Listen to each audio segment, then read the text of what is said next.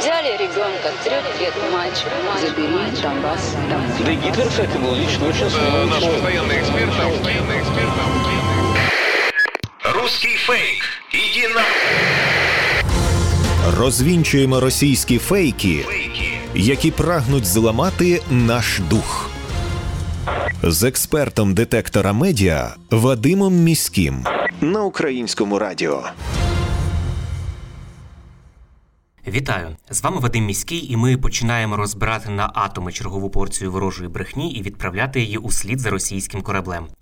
Російська пропаганда не вщухає, щодня з'являються нові епізоди, і незалежно від того, чи тримаємо ми зброю в руках для захисту нашої батьківщини, усі ми з вами є на інформаційному фронті, і тут боротьба також запекла.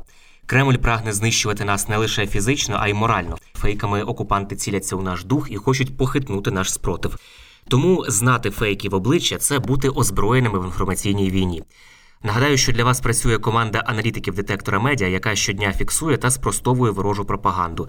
Ми не лише готуємо підбірки спростувань, а й розповідаємо про те, як навчитися розрізняти маніпулювання, шахрайство та дезінформацію самостійно. Запрошую вас розбиратися, де брехня, а де правда, вчитися розрізняти методи роботи пропагандистів і нести ці знання далі, тобто зупиняти поширення кремлівських вигадок і чуток там, де ви їх бачите і чуєте. Російські пропагандисти з посиланням на Міністерство оборони Росії звітують про черговий фейковий успіх російської армії. Вони кажуть, що біля Покровська, начебто, знищили пускову установку та транспортно-заряджальну машину американського ракетного комплексу Хаймарс.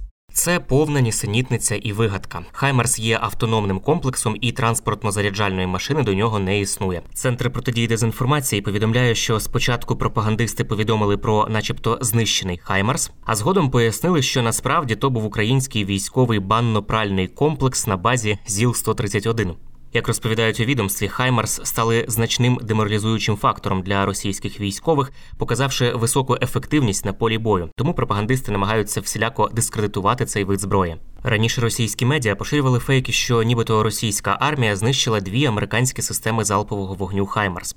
Також пропагандисти переконували, що нібито українські військові відмовляються використовувати західну зброю, начебто тому, що вона неефективна. Тим часом пропагандисти поширюють повідомлення, що чим більше в Україну буде поставлено хаймарсів, тим частішими і жорсткішими будуть відповіді Москви. Як пише Центр протидії дезінформації, подібні меседжі поширюють у медіапросторі Росії після теракту у Вінниці.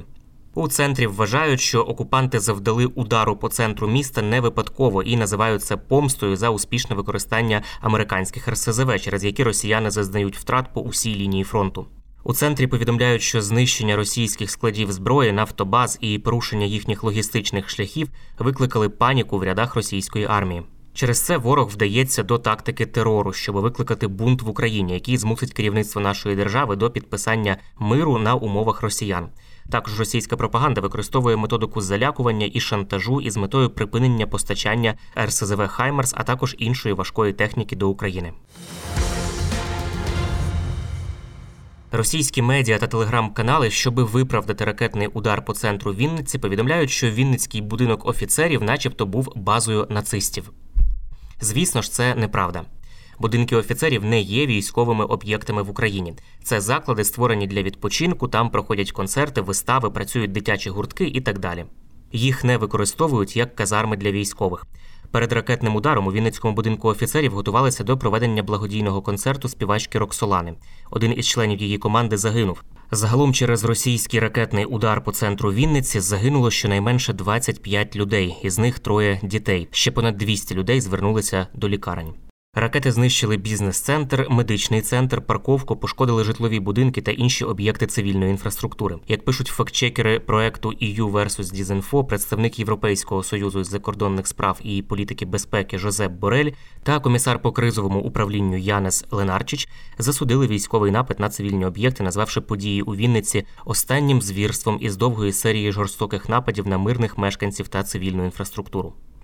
Російська пропаганда поширює брехню про влучання в об'єкти військової інфраструктури та знищення, начебто, нацистів щоразу після ракетних ударів по цивільних об'єктах. Нагадаю, що спочатку вони повідомляли, що влучили у військову частину у місті Гайсен поряд із Вінницею. Про знищення нібито військового об'єкту також повідомляли після обстрілів торгового центру у Кременчуці.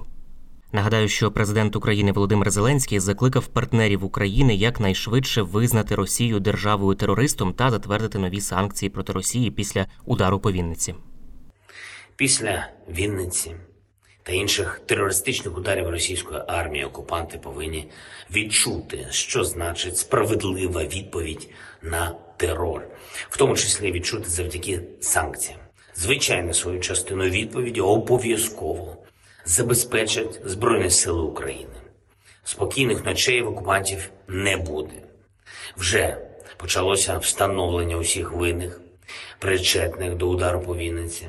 І на національному рівні, і на міжнародному рівні ми зробимо все, щоб абсолютно усі російські вбивці відповідали за скоєне. Це були слова президента України Володимира Зеленського. Російські медіа повідомляють, що Сполучені Штати Америки припинили, начебто, роботу консульства в Одесі. Мовляв, не лише консульство в Одесі закрили, але й посольство США у Києві припинило роботу, а працівників, начебто, евакуювали через бактеріологічний удар по Києву, який готує американська армія. Все це вигадки і неправда. З 1991 року в Одесі ніколи не було консульства Сполучених Штатів Америки. На сайті посольства США в Україні відсутня будь-яка інформація щодо такого консульства. Як пише видання StopFake, останнє представництво США в Одесі закрили ще в 1918 році, і відтоді його роботу не поновлювали. Посольство США у Києві також працює, хоча на сайті відомства і попросили американців поїхати з України.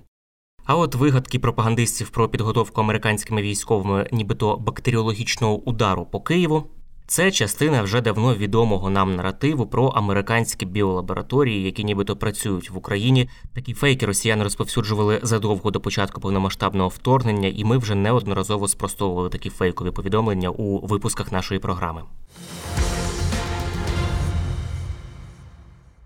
Науковці Сполучених Штатів, начебто, підтримують ідеї Путіна. Про це розповідають російські медіа та анонімні телеграм-канали із посиланням на слова експосла США в Росії Майкла Макфола.